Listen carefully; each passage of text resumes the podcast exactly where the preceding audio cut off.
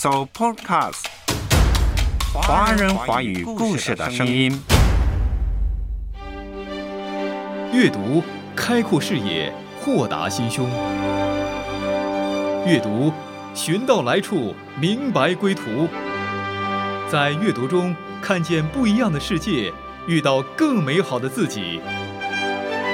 林可辉，阅读世界。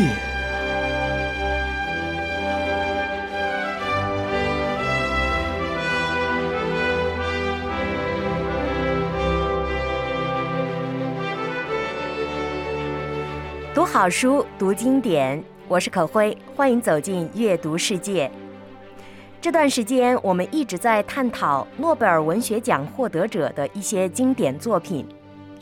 中国莫言在二零一二年获得诺贝尔文学奖，在此之前，鲁迅、老舍、林语堂、沈从文都曾被提名诺贝尔文学奖，其中沈从文的呼声最高。记得当年诺贝尔评委会的马悦然就特别提出，沈从文如果还活着，他的作品是最应该获得诺贝尔文学奖的。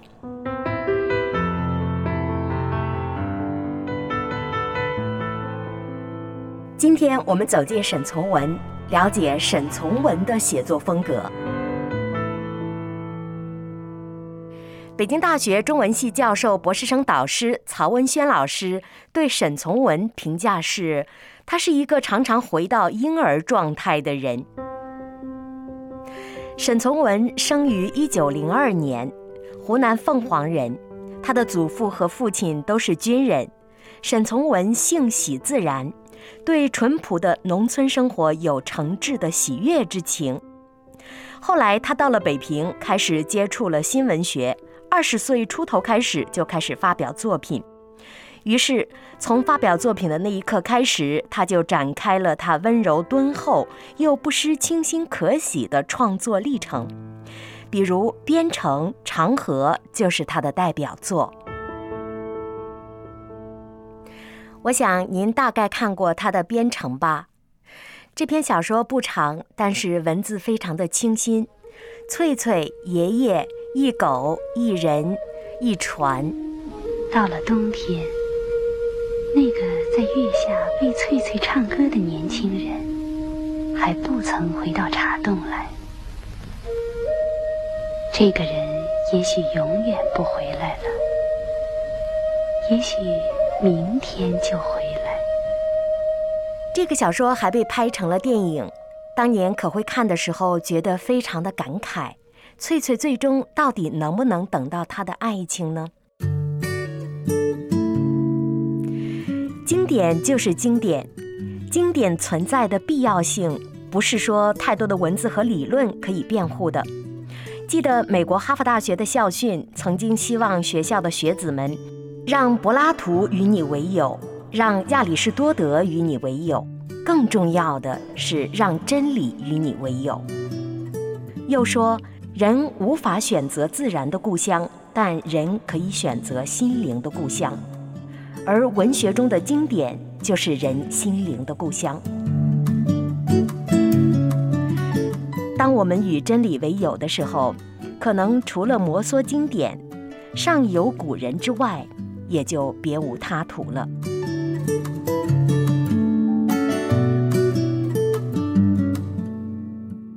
读经典真的可以开启我们的智慧。今天我们走进沈从文。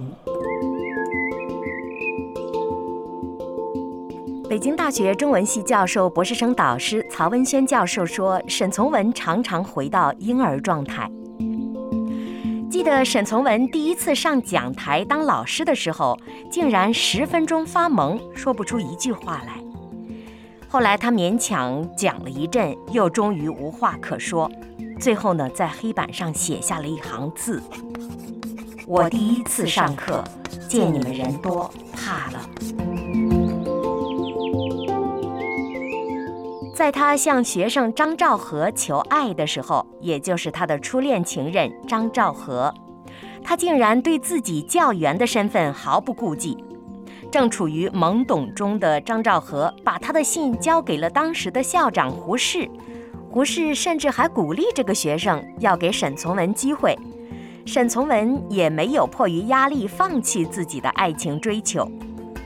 面对这些故事，我们觉得文学史上这位大家沈从文的的确确像个呆子，实质上是个孩子。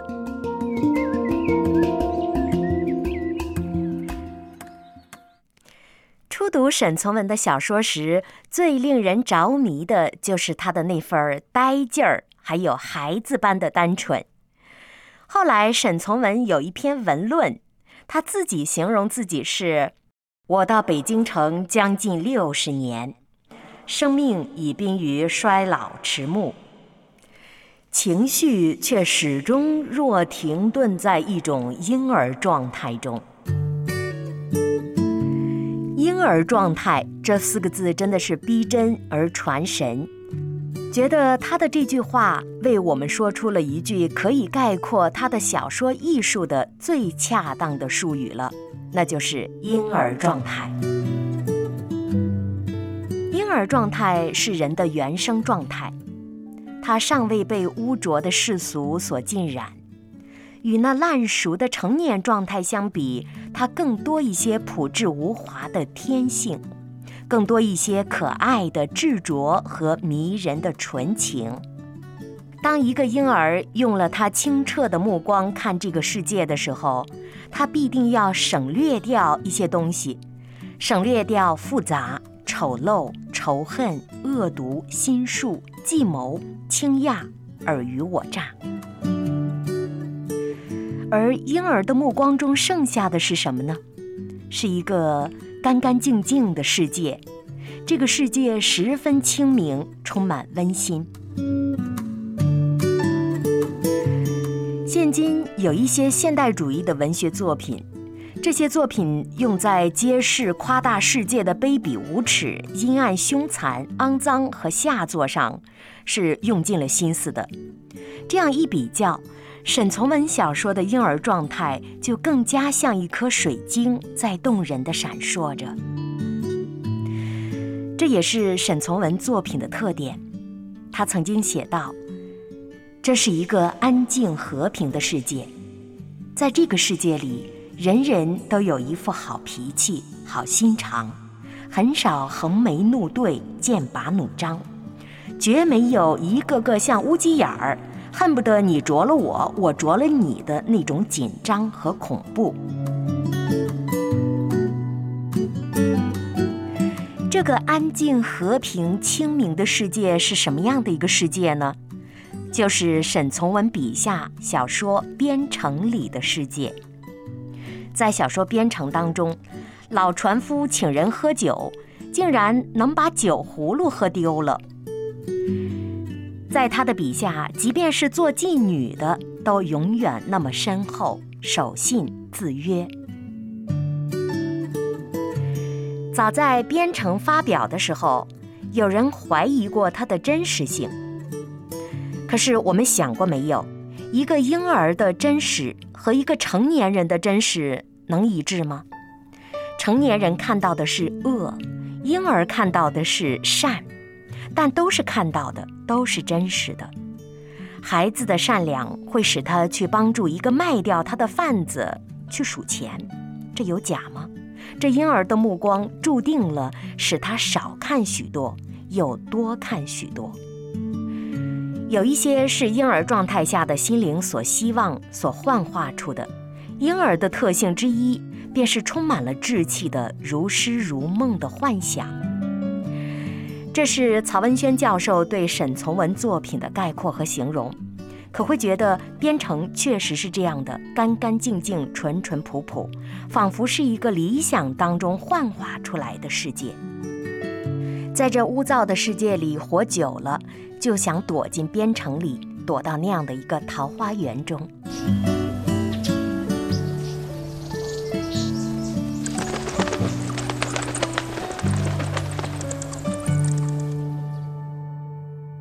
您现在收听的是《阅读世界》，今天我们走进沈从文，了解沈从文的写作风格。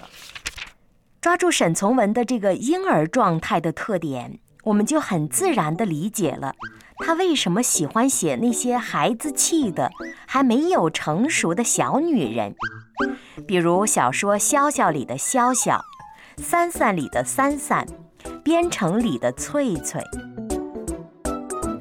写起这些女孩子的形象，沈从文往往是一往情深，并且得心应手。这些小女子为完成沈从文的社会理想和艺术情趣，可是起了极大的作用的。当我们说沈从文是一个具有特色的小说家时，是断然离不开这些小女子给我们造成的这种非同寻常的印象的。非同寻常的印象的。为什么这么说呢？因为只要提到沈从文的小说，我们马上就会想起小说的女主角。潇潇、三三、翠翠，这些情窦未开的小女子，个个都是纯真、乖巧、心绪朦胧，让人怜爱的。最让人印象深刻的，自然就是这些女孩子身上的孩子气，女孩子的孩子气。而小说《编程》等，就是把这些女孩子的孩子气写来写去，活跃自然地呈现在纸面上的。在沈从文的笔下，这些女孩似乎永远都不会成为成熟世故的妇人。她们把那份可爱的孩子气显示于和亲人之间，显示于和外人之间，显示于和大自然之间。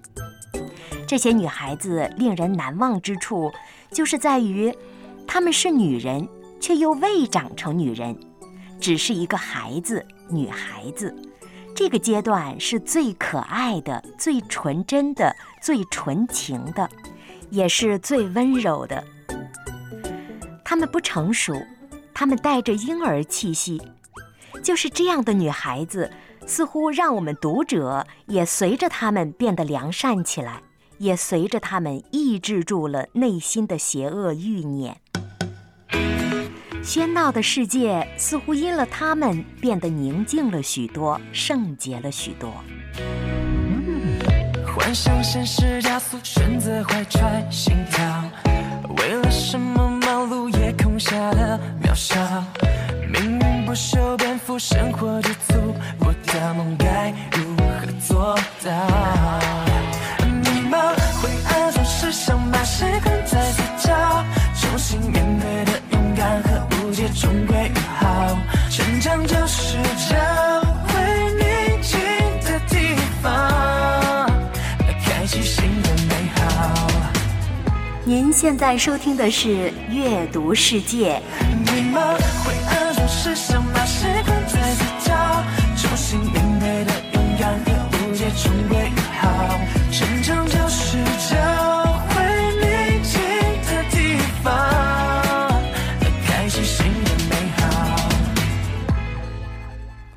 天阅读世界带您走进的是《编程》的作者沈从文，曾经被诺贝尔文学奖的评委会认为最有可能获得诺贝尔文学奖的中国作家。北京大学博士生导师曹文轩教授就特别的欣赏沈从文的婴儿状态。他甚至说，就是因为沈从文的婴儿状态，使得他自然而然的就会选择那些女孩进行描写。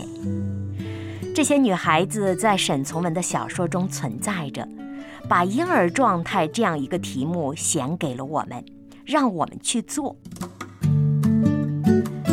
话题转到这些女孩子身上，这些女孩子都是柔情的女孩，没有长大的女孩。看到纯净的他们，读者仿佛心底里都在自我催促着，要做一个更加纯净的人。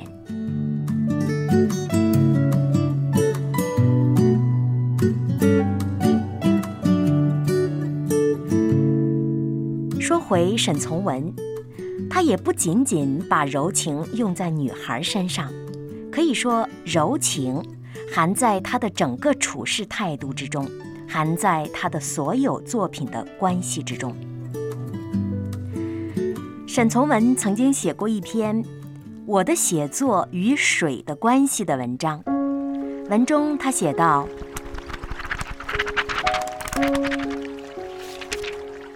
我学会用小小脑子去思索一切，全亏得是水。我对于宇宙认识的深一点儿，也亏得是水。”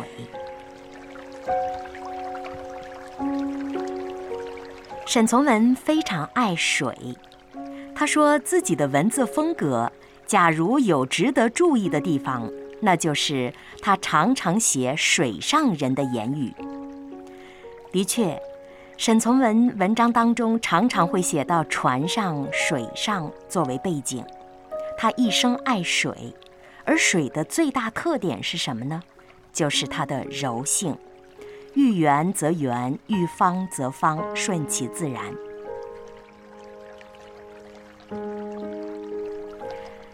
所以老子曾经用水来比喻人最高的品质：上善若水。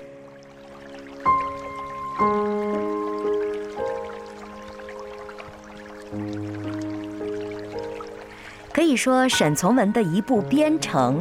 就把水的柔情足足地体现了出来。借助小说的女主角女孩翠翠，写到翠翠对爷爷，也就是老船夫的亲昵，于水于船于一草一木的亲切，一举一动都能显出一番柔情来。有一段翠翠对小狗的批评。都能让人感觉到一种柔情在极舒服的荡漾开来。沈从文写道：“翠翠带点嗔恼的跺脚嚷着：‘狗，狗，你狂什么？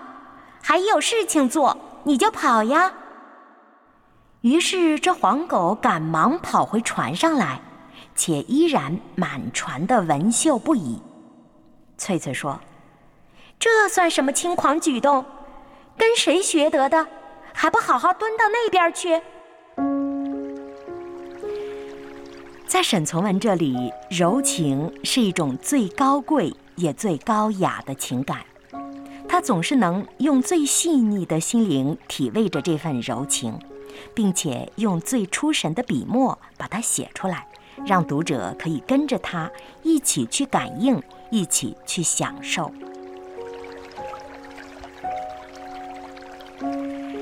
正是因为沈从文具备这份水一般的柔情，才导致了三三、翠翠、翠翠的母亲这样一些鲜活的女性形象的诞生。这些女孩的形象都不能让人产生强烈的如痴如醉的爱情，只能产生怜爱。对这种情感的认定，很自然会使沈从文放弃了热情的自炫，而是对一切都采取着安详的注意。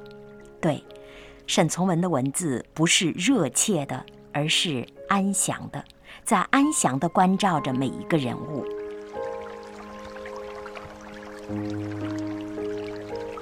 似乎读沈从文的文字，躁动的心可以马上就安静下来了。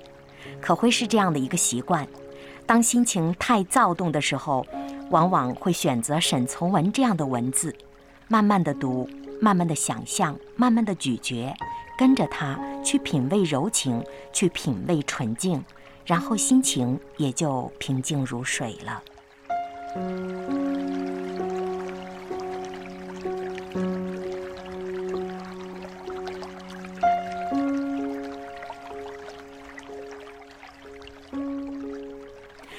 说回沈从文的编程，说回翠翠，这些女孩子都有柔情似水的一面，可见沈从文平时观察的时候，就总能够发现这些女孩子身上最柔美的地方，或者说沈从文在观察世界的时候，总是能看到美善的一面。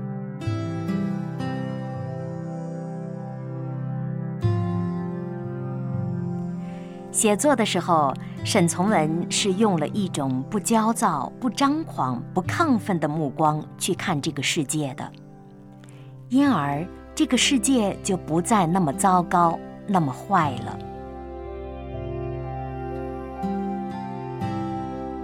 在沈从文的笔下，黄昏照样的温柔、美丽、和平。自然界如此幽静迷人，人世间也并不是充斥着恶声恶气，人和人之间也并不都是在互相算计，更多的是互助着，各自尽着一份人的情谊。表现在小说的语言上，沈从文去掉了一些喧嚣的词藻，去掉了一些色彩强烈的句子。读他的文字，只感觉到了一种言语的亲切，而那些看来不用心修饰却又很考究的句子，以自然为最高的修辞原则，以恬静之美为最高的美学风范，也构成了沈从文小说的叙事风格。这种叙事风格，这种语言神韵。倾倒了八十年代的一批年轻的小说家。可以说，沈从文的文字也是充满着柔情和浪漫主义的。提到浪漫主义，人们往往会想到热烈浓艳、情感奔放。殊不知，在沈从文这里，浪漫主义可以是一份淡雅的情怀。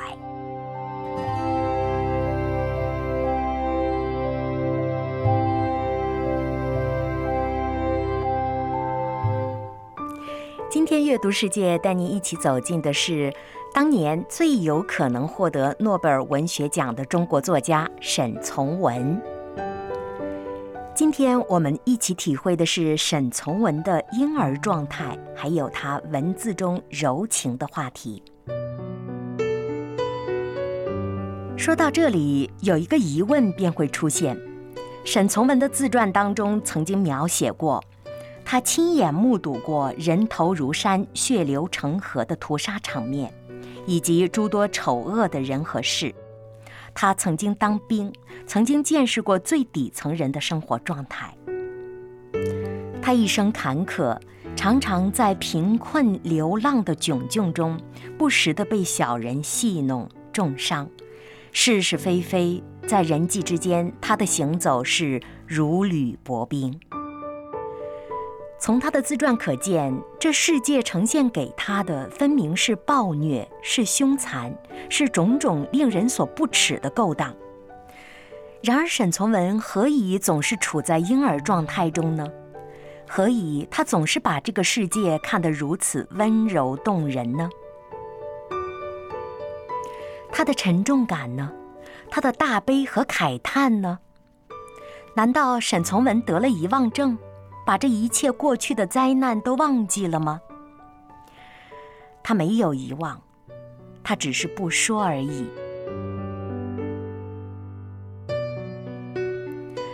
当一些人不免夸大的向别人诉说遭遇的时候，沈从文则很少向人诉说他所经历的重重苦难。一个人在这世界上好好的经历过了。便会经历精神上的转折。可以说，沈从文将这世界的丑陋看多了，他的心变得豁达了，去尽了火气，就不再会大惊小怪了，反而能够用一种冷静的目光看待一切。所以说，他已经完成了一个从婴儿状态过渡到成年状态。最后又回到婴儿状态的过程，这种婴儿状态的不成熟的模样，实际上是早已超出了成熟的成熟。古人说：“仁者爱山，智者乐水。”那如水的品质，恰恰是智者的品质。谁要说沈从文是个呆子，那他本人可能就是个呆子了。沈从文的一生曾经被人理解为软弱，其实并不是软弱，而是一种参透了世界的达观又淡泊的心境。曾经，沈从文自己说：“但是我为自己，除了我的软弱之外，我并不夸口。”这句话让可辉想到了保罗的话：“除了夸耀我的软弱之外。”其他的我并不要夸口。这体现的恰恰是沈从文的大智若愚，他的呆，他的孩子气，恰恰是进入了一种高境界的婴儿状态。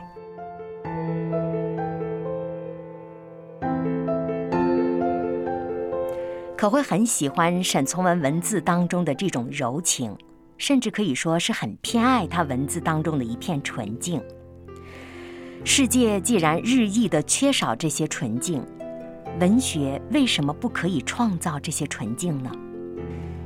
与其将文学当成杠杆、火炬、炸药去轰毁一个世界，倒不如将文学当成是心灵的驿站、港湾，或者是锚，在文学世界里去构筑一个美好的桃源世界。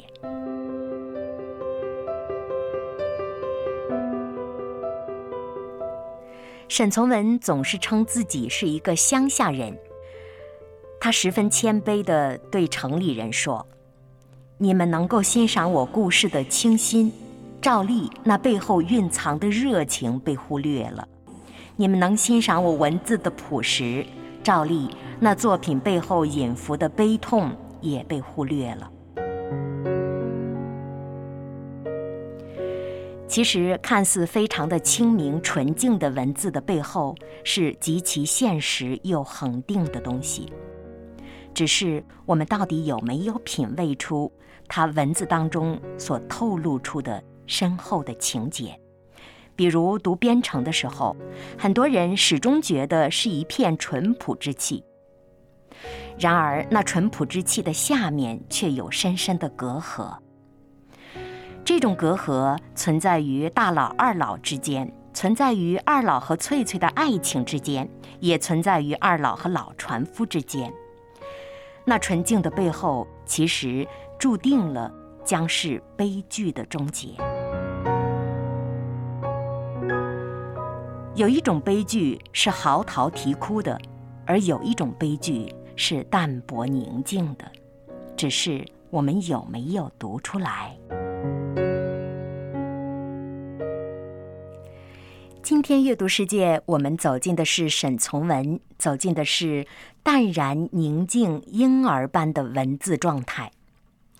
可以说，这种淡然写出的是一种水般的柔情。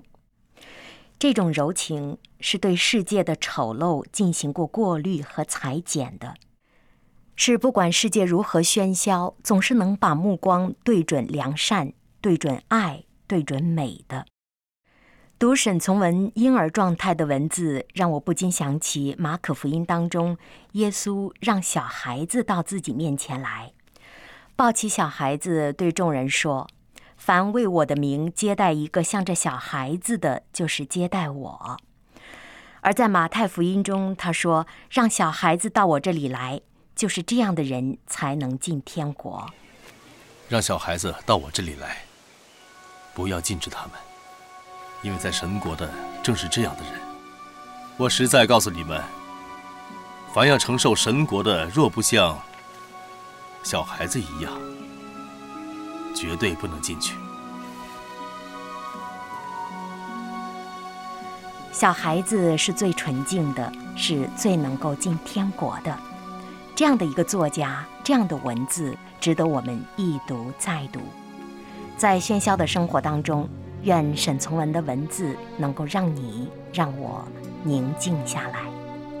今天节目就到这里了，我是可辉，下期再会。